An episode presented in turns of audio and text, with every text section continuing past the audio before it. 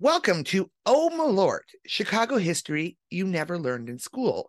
Today, I am joined by David Baxter of Hello. multiple podcasts. Hello. Hi, yeah, I'm one of those weirdos who has multiple podcasts because why not?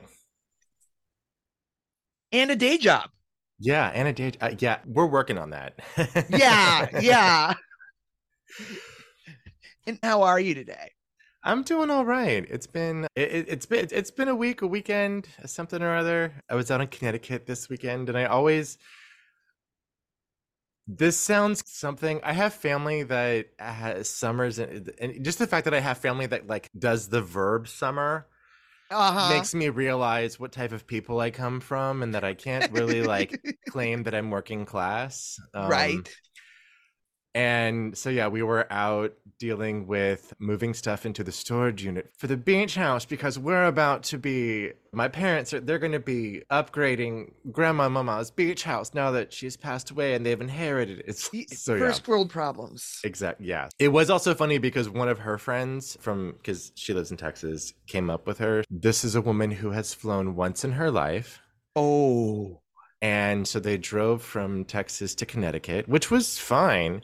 But there was a little bit of, I don't say this to make fun of her. I say this to, it, re, it made me realize like that my experience is not universal. I knew my experience was not universal, but that's just, oh, I've never had, had d- what do clams taste like? And I don't know why I'm giving her a Midwestern accent, but I thought it was a little bit, but you know, what? that sort of just, oh, okay, I'm, hmm, yes. Or like, moments where you just realize I've been there, how snobby you are. yeah, yeah. Yeah. Like it's and it's just there. and it's not intentional it's just that yeah it's like when my cousin got married he got married to some he met a girl in portland and there was a bit of that at the wedding too just like the family uh, her family talking about some of the things and some of the people and yeah it was just one of those it's just one of those things nobody was mean nobody like nobody on the other side was mean there was no meanness it was just like that experiences are not universal I, I remember going to college Mhm. and coming home and being to my dad, Dad, there are people that have never had brie. and he's like, When will the humanity ever end? I think it was on TikTok. There was somebody who was like, "What's like the widest thing you've ever said?" I didn't have time to do like the full explanation, but there was a time where I worked at Starbucks, Okay. and the manager took us out to a place. It's called City Island. It's in New York City.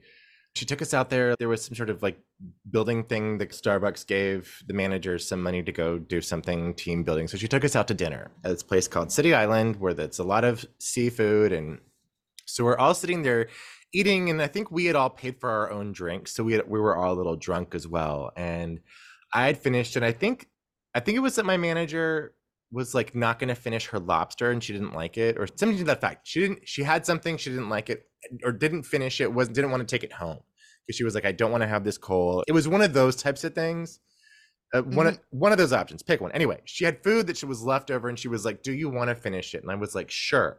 My fork dropped on the floor and so she was like oh you can just have mine and slid that over. I was about three or four glasses of wine and maybe a margarita into the meal and i drunkenly slur i can't use that that's the salad fork and everyone looked at me like you dumb idiot I and we gotta get into this. I worked in quote unquote fine dining, Mhm, but they did have the utensils, the the whole setup. Mhm. soup spoon and i would just crack up that people they'd move all the silverware over to one side oh no or they just didn't like and you're like you're acting like you're so fancy Mhm. and you don't even know how silverware works yeah But my favorite review that i ever got was that the server kept taking away the silverware. Which is how you do it in fine dining if they're not going to have the soup my point is Mhm. by that point in time the salad fork should have been off the table Yeah, exactly. Yeah. This wasn't like the most fine dining, but this wasn't like my parents have talked about going, I think it's called Commander's Table in New Orleans, where there's a whole thing of the way the table is set up lets the wait staff know what needs to be done next. So like when somebody comes to if somebody's taking your drink, they like move the salt shaker over to a different spot, the thing. So yeah, this wasn't a type of place where they're gonna they'll clear their silverware between dinner and dessert. Okay, they're not gonna get yeah. Yeah. Yeah. All right. So totally changing the subject. What is the most horrific accident that you've seen happen on stage or in a theater? Ooh, what is the most?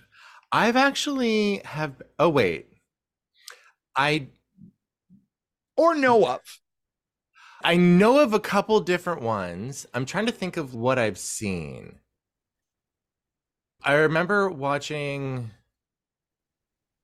I remember Houston Ballet did Giselle, and one of the corps ballet completely wiped out during one of the Wilis number and took somebody down with her. But they all just popped back up and just kept going. And then the funniest one is that a friend of mine went to go see a, a musical called The Apple Tree. Okay. And Kristin Chenoweth was in it. Chenoweth, Chenoweth, I always forget about. It. Anyway, that that woman was yes. in it, and there was a scrim or something that got caught. Okay. And it wasn't visible and it wasn't audible, except it was audible to Kristen on the stage. Okay, got it. And so she could so she just stepped started just not discreetly like covering her mouth and projecting out to the audience, like cupping her hand. and then asking everybody anytime somebody would come in on a scene, she in character would ask them if they fixed the light or if they're here to fix the light. Okay, got it. I did see Spider-Man turn off the oh. dark, but I saw the very first I saw it opening night of Broadway, so by then it was just boring and not death defying. Okay, I followed Spider Man. This one, I have two. I didn't see one, but it impacted me.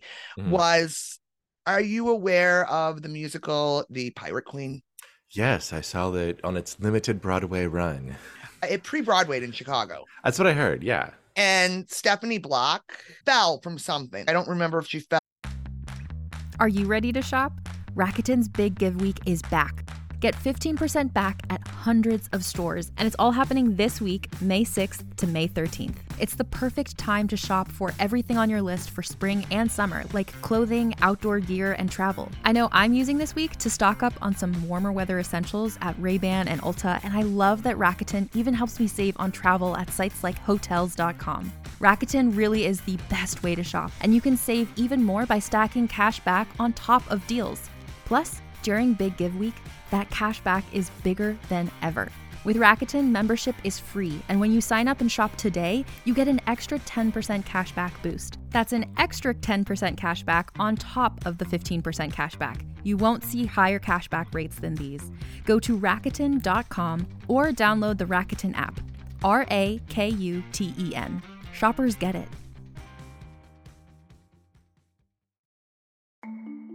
As a podcast network, our first priority has always been audio and the stories we're able to share with you. But we also sell merch, and organizing that was made both possible and easy with Shopify. Shopify is the global commerce platform that helps you sell and grow at every stage of your business, from the launch your online shop stage all the way to the did we just hit a million orders stage. Whether you're selling scented soap or offering outdoor outfits, Shopify helps you sell everywhere. They have an all in one e commerce platform and in person POS system, so wherever and whatever you're selling, Shopify's got you covered. With the internet's best converting checkout, 36% better on average compared to other leading commerce platforms, Shopify helps you turn browsers into buyers. Shopify has allowed us to share something tangible with the podcast community we've built here, selling our beanies, sweatshirts, and mugs to fans of our shows without taking up too much time from all the other work we do to bring you even more great content. And it's not just us, Shopify powers 10% of all e commerce in the US. Shopify is also the global force behind Allbirds, Rothy's, and Brooklinen, and millions of other entrepreneurs of every size across 175 countries. Because businesses that grow, grow with Shopify. Sign up for a $1 per month trial period at shopify.com slash realm, all lowercase. Go to shopify.com slash R-E-A-L-M now to grow your business, no matter what stage you're in. Shopify.com slash realm.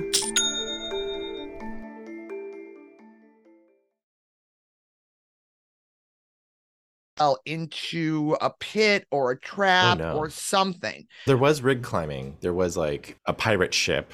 Yes, I I saw it. pirate. I saw it. Yeah. Oh, that's Um, right. Sorry. Yes. But I don't remember much of it. But I, mean, I was about to say I only I remember the two things I really remember is that they set the stage on fire at the end of Act One, and then Queen Elizabeth and her maidens, the outfit design reminded me of those cupcake dolls from the 80s where like you flip them up you flip their Yeah. skirts up and they're cupcakes and you flip them down and they're girls in dresses I don't even remember that. Yeah They were trying to keep it out of the press that she fell. okay So I would have to go to her corporate apartment hmm and bring her food. okay Like I had to like take on like the on like the down low, take care of Stephanie Block. interesting Um, okay wow Yeah, it was actually even funnier to bring it into the whole Kristin Chenoweth. Kate Reinders was in town playing Wicked, or Mhm. was getting ready to come into town playing Wicked, and Stephanie Block's husband is Kate Reinders, or her boyfriend at the time, I think is her husband now, Mhm. was Kate Reinders' ex-boyfriend. okay So just sitting there gossiping with Stephanie Block and her then boyfriend. and which you have to keep it on the download. You wanted to get on like this is like when BroadwayWorld.com was like the chat board. And you want to Mhm. be like, yeah, I just went and hung out. The other one was there's a Chinese dance troupe, and I didn't see this one. Chinese acrobats, but it was a dance troupe. Okay. And one of the dancers like played into the orchestra pit. oh my okay wow that's Yeah, that one was pretty horrifying. yeah What do you know about the Iroquois theater fire? Oh, I know nothing about the Iroquois Theater Fire. All right. Good. We're so I it forgot. sounds horrific. I apologized up front for a reason. yeah. Yeah, Um, I don't think this is going to be like the just the way you've presented it. I don't think it's going to be like the whatever the incident was that caused the guy to write Phantom of the Opera because he did go, per- attend an opera performance where the chandelier fell, but it only killed one person, and it's a horror. It only killed one person, but like Yeah. I learned about the deadliest single building fire in US history during my first week in theater school. oh, so this is even surpasses the Triangle Shirtwaist. Yes. Wow. Oh. Okay. More people died in this fire than the 1871 Great Chicago Fire. Wow. to put it in perspective, 250 to 300 people perished in the Great Chicago Fire, 602 in the Iroquois. Holy, that's like the whole theater, or Mm. half if you're looking at a Broadway house. But like that's a that's a lot. It's a lot. It's a lot. It's also worth noting that after the 1871 Great Chicago Fire, we had some subsequent ones, and we had and do have some of the strictest fire codes in the country. Okay. which someday I'll do episodes on all that, but it's a longer story. Mhm. In the late 1800s and early 1900s, theater and hmm. venue fires were as common as train derailments in 2023. Yeah. Iroquois, billed as quote unquote absolutely fireproof. Of course it was. Of course it was. Of course it was. Opened on November 23rd, 1903. Okay. the venue cost over 1.1 million dollars to build Mhm. which is over 34 million by today's standards Okay. Wow. yes though construction had only started months prior so we've got a theater that cost a lot of money to to build and it's a proscenium arch it's downtown they built it in a few months Okay. So yeah obviously, with the best of everything. the best of oh wait till we get there Yeah. they had to open it so they could get those Chicago theater goer bucks. They wanted to get the Mhm. money from the Christmas theater goers Okay. to see with Mr. Bluebeard, which is a children's musical described as a French folktale. The Mhm, best mhm. known version appeared in 1697. The storyline has various permutations, but the basic plot always includes a blue bearded, wife killing nobleman. Mhm. Sometimes he marries a girl who brings an end to his murderous ways.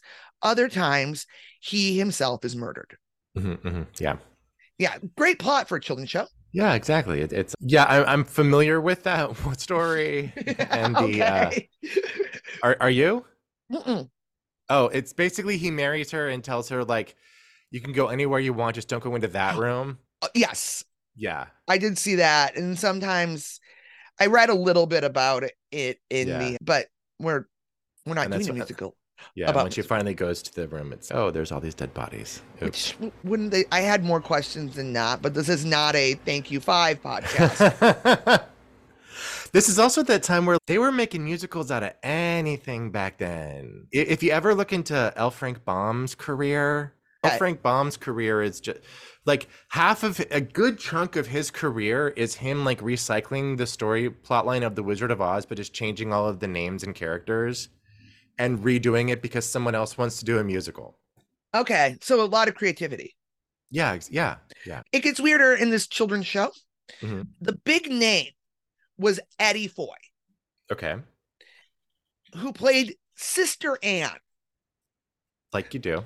So, for at least part of the production, he was in drag. He would be banned in Florida. He would be banned in Florida. In fact, he frequently performed in drag. Hmm This was a children's musical. hmm I'm just trying to put that in perspective as to Yeah. what was acceptable in 1903 versus Mhm. 2023. Yeah. Now Florida is banning reading Shakespearean plays. Because yeah, exactly. Foy was a Chicagoan and he survived the 18 That's the, ar- Mrs. O'Leary cow one. Yes, that's the Mrs. O'Leary cow one. Eddie Foy was starring in this. The architect was Benjamin Marshall, who was hmm. 29 at the time. And this is according to a website dedicated to him. Okay. Marshall's influence on Chicago's architecture was significant, as he was responsible for the development of many of the city's iconic landmarks. Marshall was known for his ornate and grandiose designs, which often featured intricate details and luxurious materials. He was also a master of scale, often creating designs in an effort to capture the grandeur of his surroundings. The website does not list a single building that he designed, but you can donate. Okay. I'm an architectural tour guide, Mhm. but I'd never heard of this guy. But luckily, Wikipedia, Apedia, was more helpful. He designed the Blackstone Theater, which is now the Merle Reskin Theater, which Mhm. is owned by my alma mater, the theater school at DePaul University. Mhm. Now I might know why we did fire curtain drills all the time. From Failure Magazine, There's a failure magazine. apparently. I knew that there's the Museum of Failure, but I didn't realize there was like a full magazine. But I guess that makes sense. that makes sense. I just never had a topic be such a failure that it made it into Failure Magazine. Yeah. For the city, this is from Failure Magazine. For the Mhm. city, the Iroquois was not just a new venue, it was an attraction that positioned Chicago to surpass New York as the center of the theater universe, mixing the best of the old world with the latest innovations in lighting and design. The Iroquois was, as they say, the talk of the town. Was it?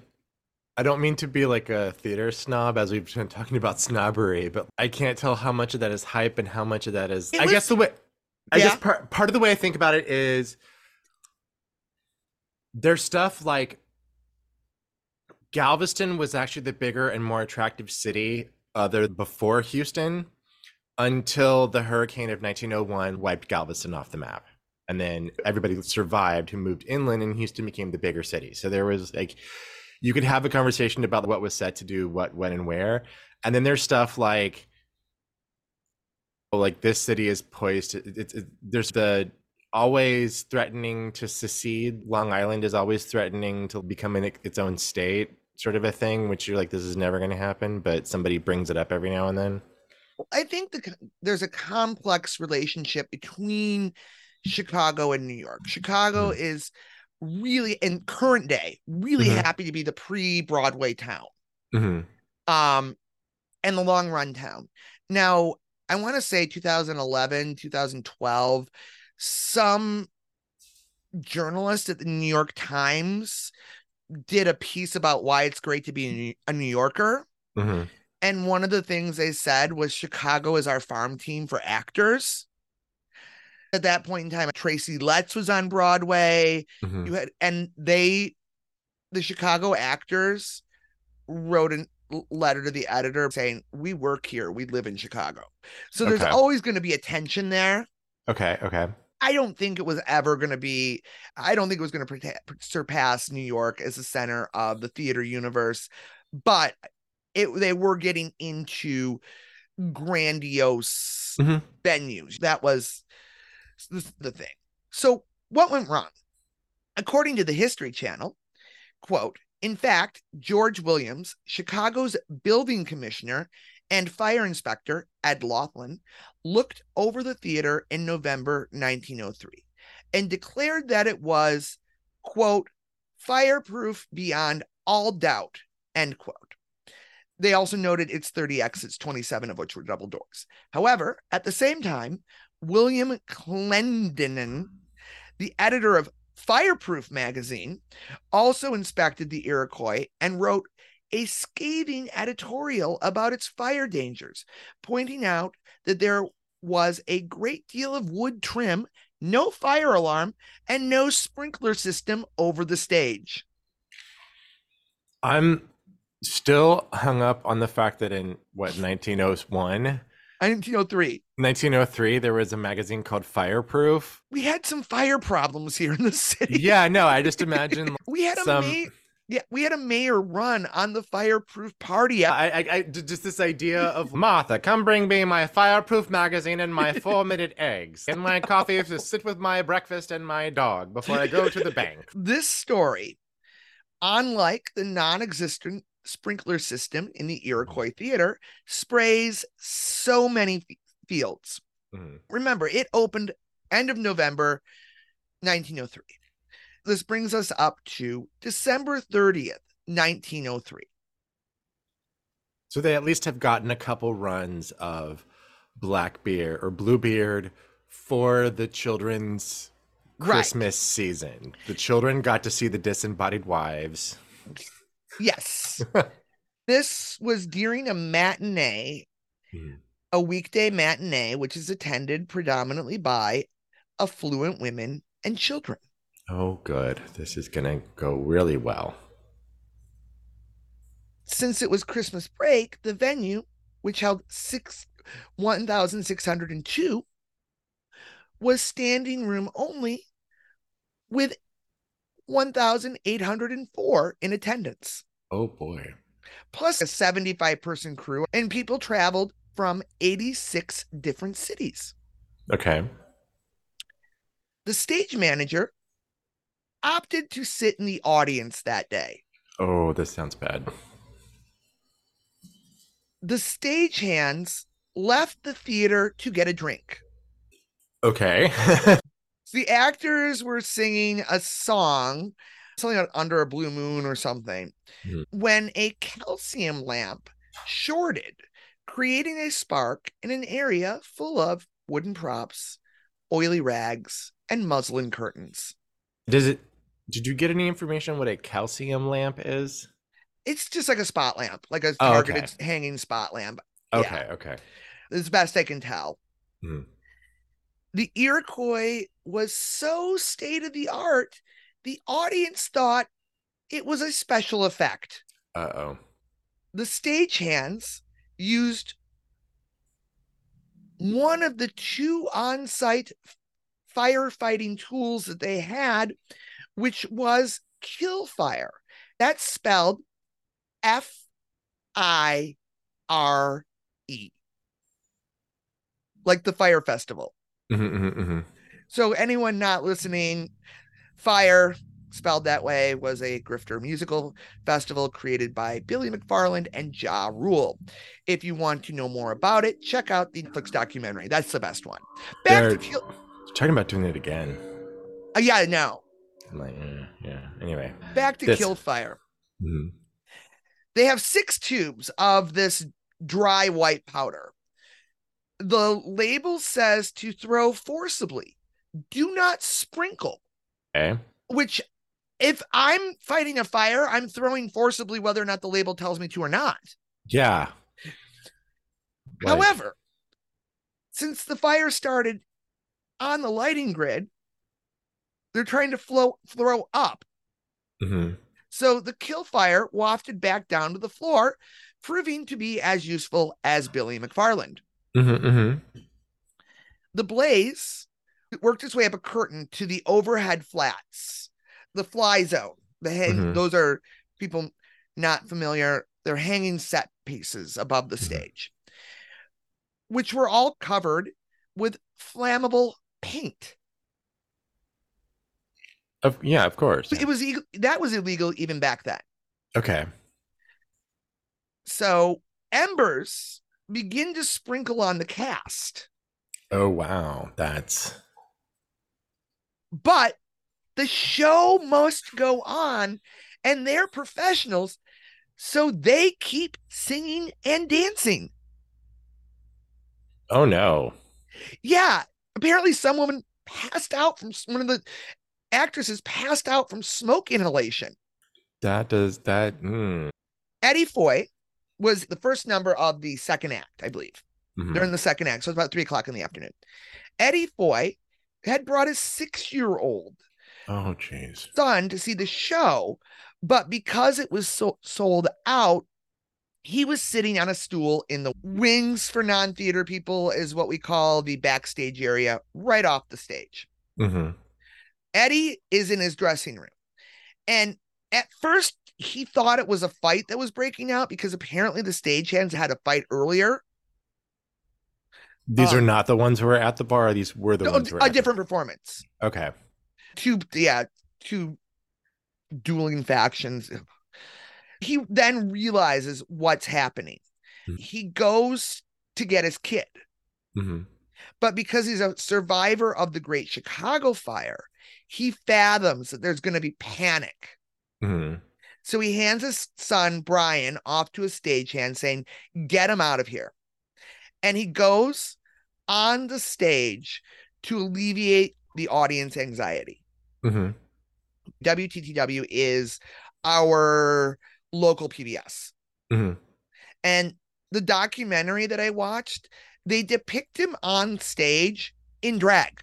hmm hmm Just just want to throw that out there. The the, the Well, I mean- documentary is illegal in Florida now too. Yeah. There's a whole series of even beyond drag queen. Not to go on too much of another tangent, but part of it going with this with the the theater history of this Mhm. female impersonation was always a big number in the vaudeville circuit. Yes. Up into like the 40s and 50s, this was still happening and seen as a family friendly venue sort of a thing. Yes. I- Yeah. know, yeah. Now, from the Chicago Tribune, suddenly blazing fabric rained down on the stage. The singers raced off, one with a costume on fire. The audience began to bolt. hmm Foy then ran on stage, raised his hands, and tried to calm the crowd. For a moment, the panic eased, but the draft from the open stage door fed the flames. Oh no. A fireball leapt across the footlights and engulfed a velvet curtain. Wow. The actors are beginning to leave. They open the stage door and it creates a backdraft. hmm hmm According to the History Channel, an asbestos curtain was to be lowered. that would confine the fire. But when it wouldn't come down fully, a panic began. It later turned out to be made of paper, so it wouldn't have helped in any case. Soon, all the lights inside the theater went out, and there were stampedes near the open exits. And then, when the back door, then they bring up the, the fireball again. Mm-hmm. So the fire bur- the fire curtain got caught about six feet above the stage. It got caught on a light, but it was Okay. paper. Yeah. that- there's like cutting corners, and then there's that. Oh, just you wait. Mm-hmm. Okay. All right. I'm ready. Because the other thing they had, I remember I said they had one of two things to fight fire. The other is literally wood clubs. Is this gonna beat it to death? I Like- don't know what I yeah. As we talked about the actors open the stage door and the fire curtain is caught about six feet above the stage. Mhm. The actors open the stage door. The oxygen causes a backdraft, which crosses across the stage, travels under the curtain, and into the balconies. Now, chaos commences. Yeah. Remember all those fire exits from the Tribune? That touched off a stampede for the 27 exits, some of which were hidden by drapes. Others were locked to foil gate crashers. Bodies slammed into bodies. Within minutes, tangles of corpses were piled seven feet high Oh no. as the living groped for an escape route over the dead, only to succumb themselves to gas, smoke, and flames. Jeez. The architect, whose name I don't remember, Mhm. was aiming for aesthetics. So he covered the exits with curtains. Mhm. Additionally, the locatable exits opened inward, which isn't optimal when you're when you have a mob of frightened people pressed against you. Yeah. It's a physics issue. Yeah. Back to the locked gates. That was to prevent people from the balcony to move to better seats. Okay. the ushers, the teenage ushers, bolted. They they left the scene. Mhm. Some of them forgetting that they had locked the doors. Others, because this is 1903 and we don't have great labor relations, fear of losing their jobs, refused to unlock them. While the fire is going on, th- they were like, "We're not going to unlock it because Yeah. we might get fired." Mhm. Wow. My first thing was thinking of like ushers who have a job and they go to school, Uh huh. but this is 1903. Yeah. they were supporting their families. From the Smithsonian, as cast members realized the peril they were in, they opened a rear stage door to escape. The Hmm. ballerina, trapped by her rigging, would not make it out of the theater alive. Yeah, it, it's bad. Yeah. Now, they go on to say a few were fortunate enough, so there's an upper level fire escape. And a few were fortunate enough to find the upper level fire escape, only to realize it lacked an exterior ladder down to the ground. Oh, jeez. Workmen in the building across the alley cantilevered planks to create a heart stopping makeshift bridge, saving a handful of patrons after the first two who attempted attempted it slipped and fell to their deaths. Oh boy. Who needs fire escape ladders? Yeah. Just you said there's cutting corners and there's cutting corners. Yeah. I think not putting fire escape ladders hmm is a corner that's cut being cut. Yeah. Yeah. So in total, 150 people plummet to their death. Oof. They didn't have fire alarms or a phone backstage, so the stagehand had to go find a firebox, delaying the response. Hmm From the Tribune, by the time the firefighters fought their way inside, an eerie silence had fallen over the charred and blackened remains of the theater. Is there any living person here? One fire marshal shouted over and over. If anyone is alive in here, groan or make a sound. No one did. The whole incident lasted about 20 minutes. Wow. Lest you think this is bad, it gets worse than learning a sub- submersible is run by a remote control. Damn. It, it, it, gets worse from here? There's no more death and destruction. The whole catastrophe stemmed from greed okay, and arrogant disregard for regulations. Of course. Why not? Sure. We talked about cutting corners with construction. Mm-hmm.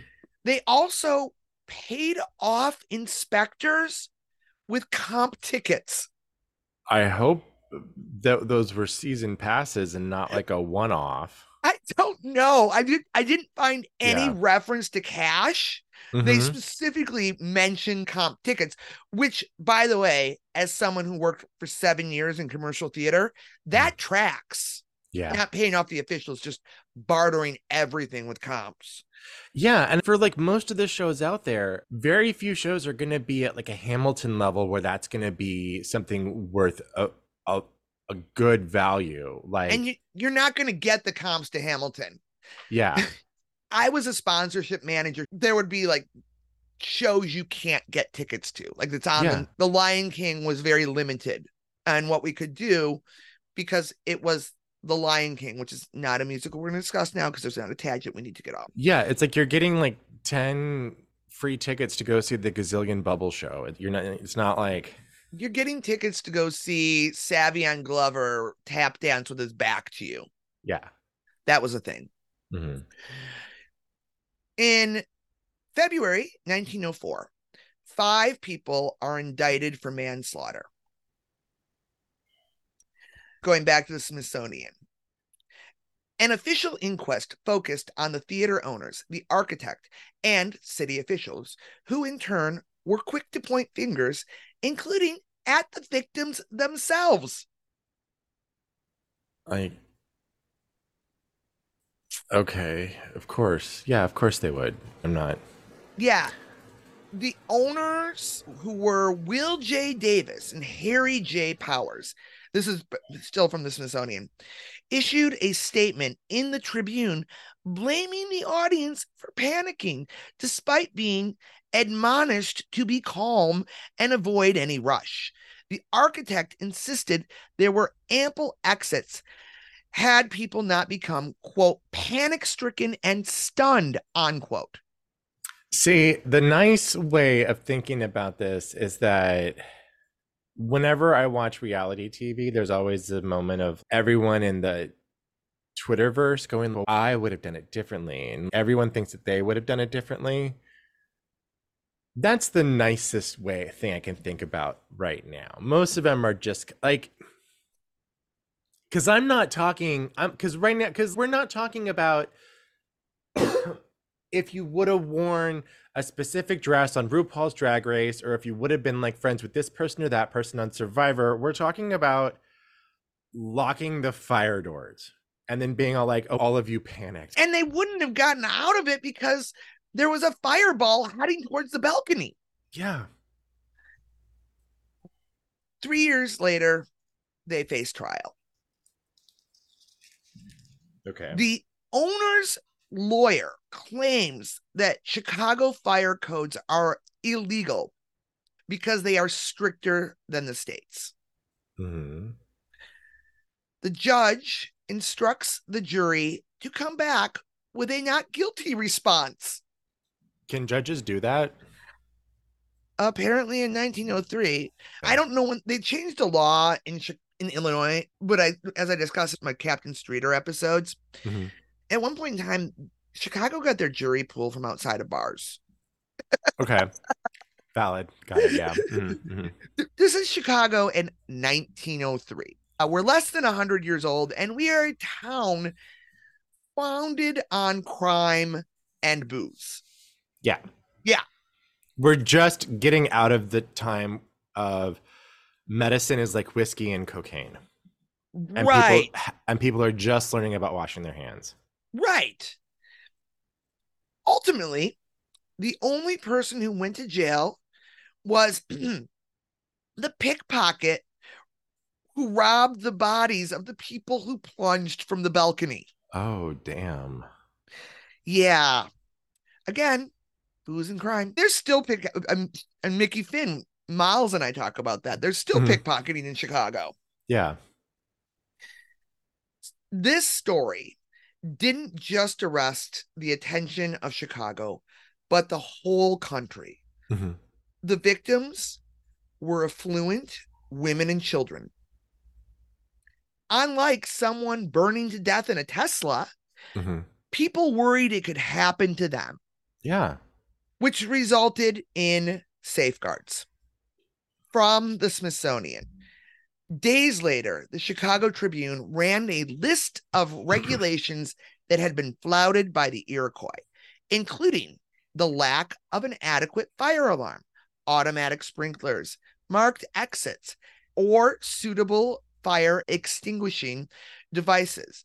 Even the two large flues on the rooftop where the smoke and flame could have vented out were boarded shut. Oh boy. They're just really bad in a thousand here. Absolutely fireproof. Yeah. the Smithsonian goes on to say the newspaper called for action. The only atonement that can be made to these hapless victims of negligence is to make the theaters of Chicago absolutely safe so that none others may have their fate. Mhm.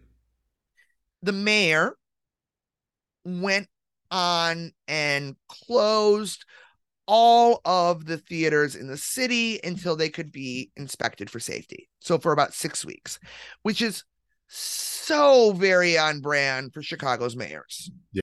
The Iroquois fire, the results introduced more new regulations than current child labor laws in some states.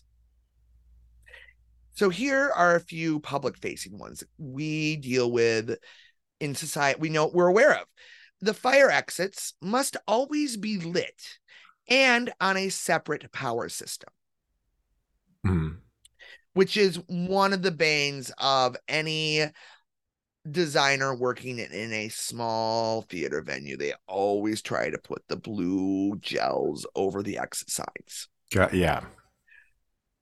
The doors must open outward. Mhm. And then they have the, the bar that you press. Mhm. That's from the Iroquois. Okay.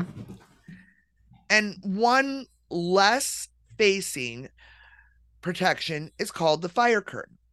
I went to Wikipedia for the definition because I know what one is, but I don't really know how to describe it. You just Mhm. it- it's if you're in theater, it's like pornography. A fire curtain when you see a fire curtain. Mhm.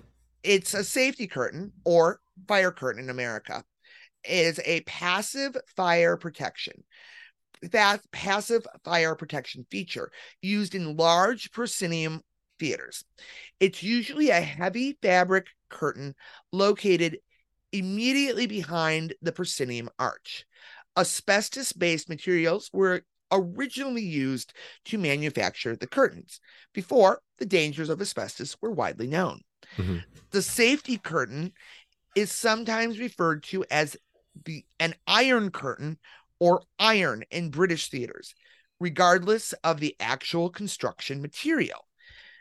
Occupational safety and health regulations state that for safety curtain oh, for state the safety curtain must be able to resist fire for a short time to delay fires starting on stage to, to delay fires starting on stage from spreading to the auditorium and the rest of the theater hmm. to provide additional exiting time for audience members and members of the staff.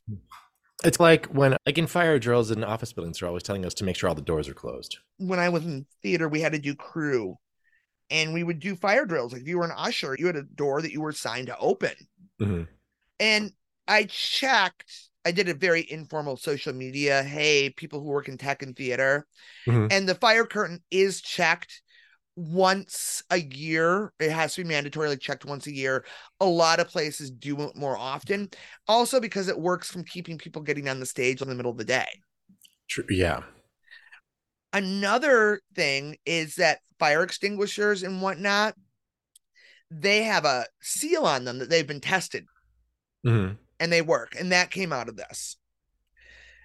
You might be wondering what happened to the Iroquois? Okay. The facade remained intact. And nine months later, it reopened as the Hyde and Behman's Music Hall. Later, it became the Colonial Theater.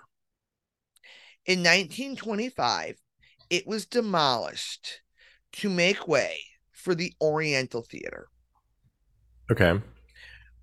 After Garth Drabinsky gave it a renovation, it became the Ford Center for Performing Arts, comma, Oriental Theater. Now it is the James M. Nederlander Theater. Oh, okay. Okay. a couple things. The Ford money was gone by the time Broadway in Chicago, which was at the time a Clear Channel Nederlander joint venture, that money was Garth Drabinsky.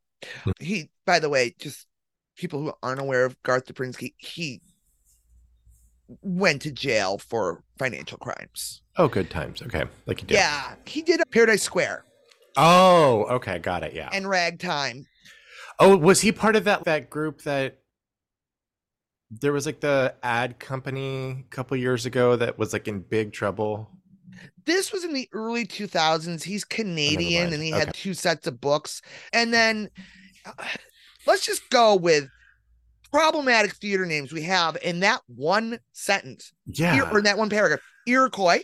Hmm colonial. So after i want to say 2016 2017 they just decided that oriental is not a good name for a theater and they renamed it after i call him jimmy senior. James m nederlander And someday i will do an episode about the uh, transformation of chicago's theater districts and i will uh, explain all those names and share some funny personal anecdotes Just before you before that, is Nederlander the same Nederlander as the Nederlander in New York? yes Okay. Couch Place, which is the alley where 150 people jumped or fell to their death Mhm. because the owners didn't think fire escape ladders were important. It's Okay. called Death Alley. What what, what else would it be called? Right. I went to take a picture of the alley to tease it out on Facebook. It was maybe like five o'clock. Mhm. And I'm like, oh, the sun's facing this way. I can't get a really great picture in the light. And I went to the other side of the alley and it was the same light. Mhm. Yeah. Ana Gasteyer, who played Elphaba in a sit down of Wicked at the Ford Center for Performing Arts, now Nederlander. Mhm. She went on biographies, celebrity ghost stories, Mhm. and talked about seeing haunted people in the balcony, which I will include in the show notes Mhm. the alley's still there. It does now have a ton of fire escape ladders. Mhm. I'm going to save a lot of my final conclusions to tie it together with the next episode. Mhm. What they thought when they were cutting corners is we can get to it later Right.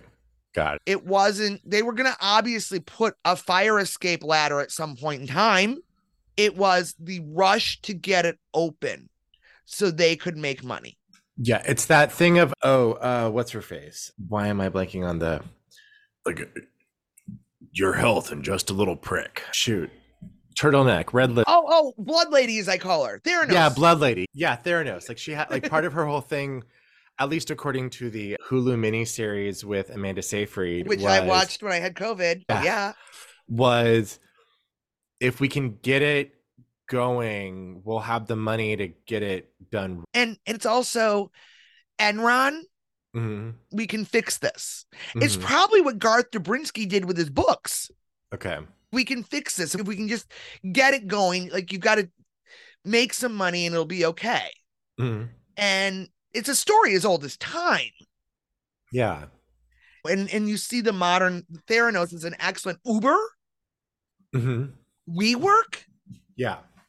except for I don't think I don't know about Theranos. People might have died because of her. That's where it is. So this is, as I said, part one of two parts of my most depressing topics to date. Mhm. I'm reserving my final conclusions till the end of next episode. So Okay. how are you doing after all that?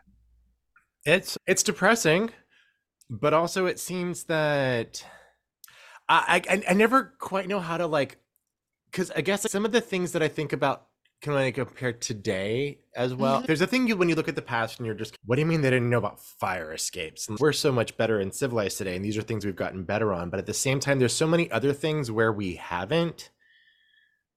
And so I've been having that sort of like mixture of feelings of I guess maybe it's the fact that I'm a good little boot-looking liberal who is trying to look on the positive side of things and I'm saying that all with disdain and I'm I am I do I am on the left side of things so I'm not like that sense of I do have those like tendencies to be no things have gotten better and there are things that have gotten better and there are things that are haven't and I could imagine having the ability to escape a Broadway fire, but there are other places in New York where that is still an issue, and there's other issues that have popped up, and it's making me think about all of those. So, yeah, it sucks how many times we have to have massive amounts of death happen in front of our face for us to get basic regulations, and in some cases, we can't even get that done.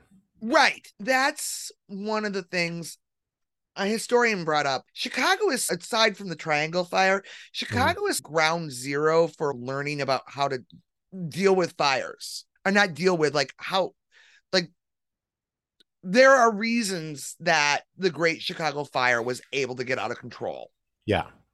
and we learned from it. Mhm. And then this happened, and we and the country learned from it.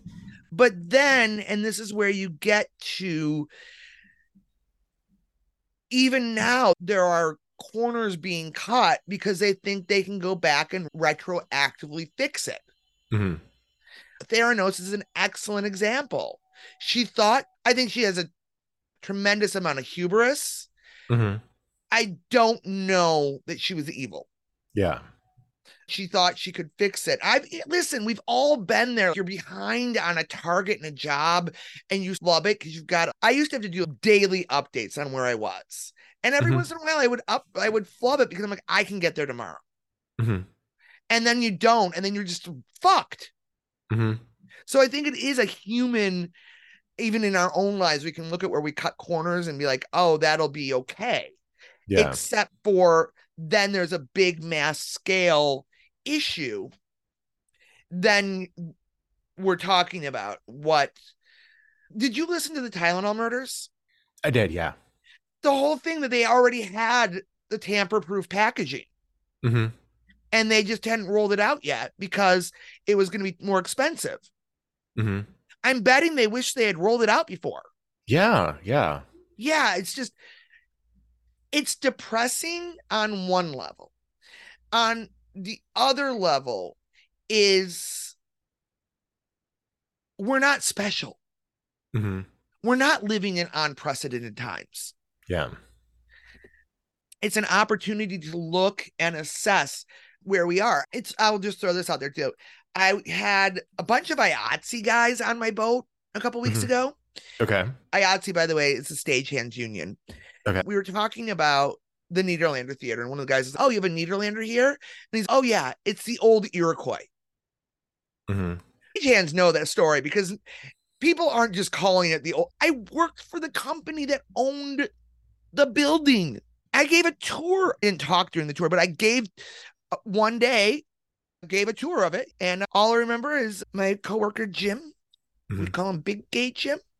And he told a bunch of high schoolers or maybe junior high kids that it was rumored that maybe Judy Garland was conceived in the theater.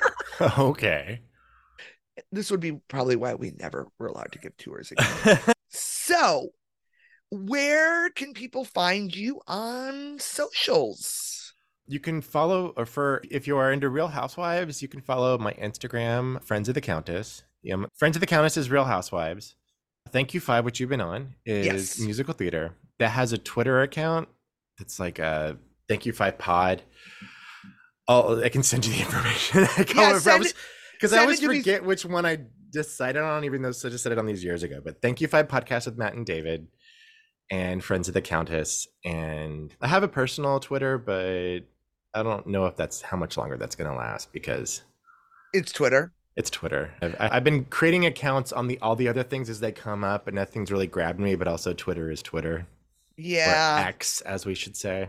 I do love your handle right now. The what was it? Casa the the Ken line. Yeah, uh, I think it's because it.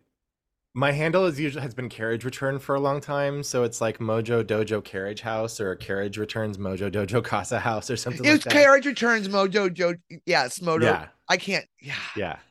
All right, and if you can send those to me, I'll also pe- peeps Sure. listeners. I'll throw them in the show notes. It'd be great. Yeah, thank you. Everyone, thank you so much for listening. Mhm. I wouldn't say you enjoyed today's broadcast, but if you found it interesting, please hit the subscribe button faster than a Chicago bureaucrat can be bribed. Leave a five star review and share with your friends. Tune in next week when we discuss the SS Eastland. Contained herein are the heresies of Radolf Burntwine, erstwhile monk turned traveling medical investigator. Join me as I uncover the blasphemous truth of a plague ridden world that ours is not a loving God, and we are not its favored children. The heresies of Radolf Burntwine, coming January 2nd, wherever podcasts are available.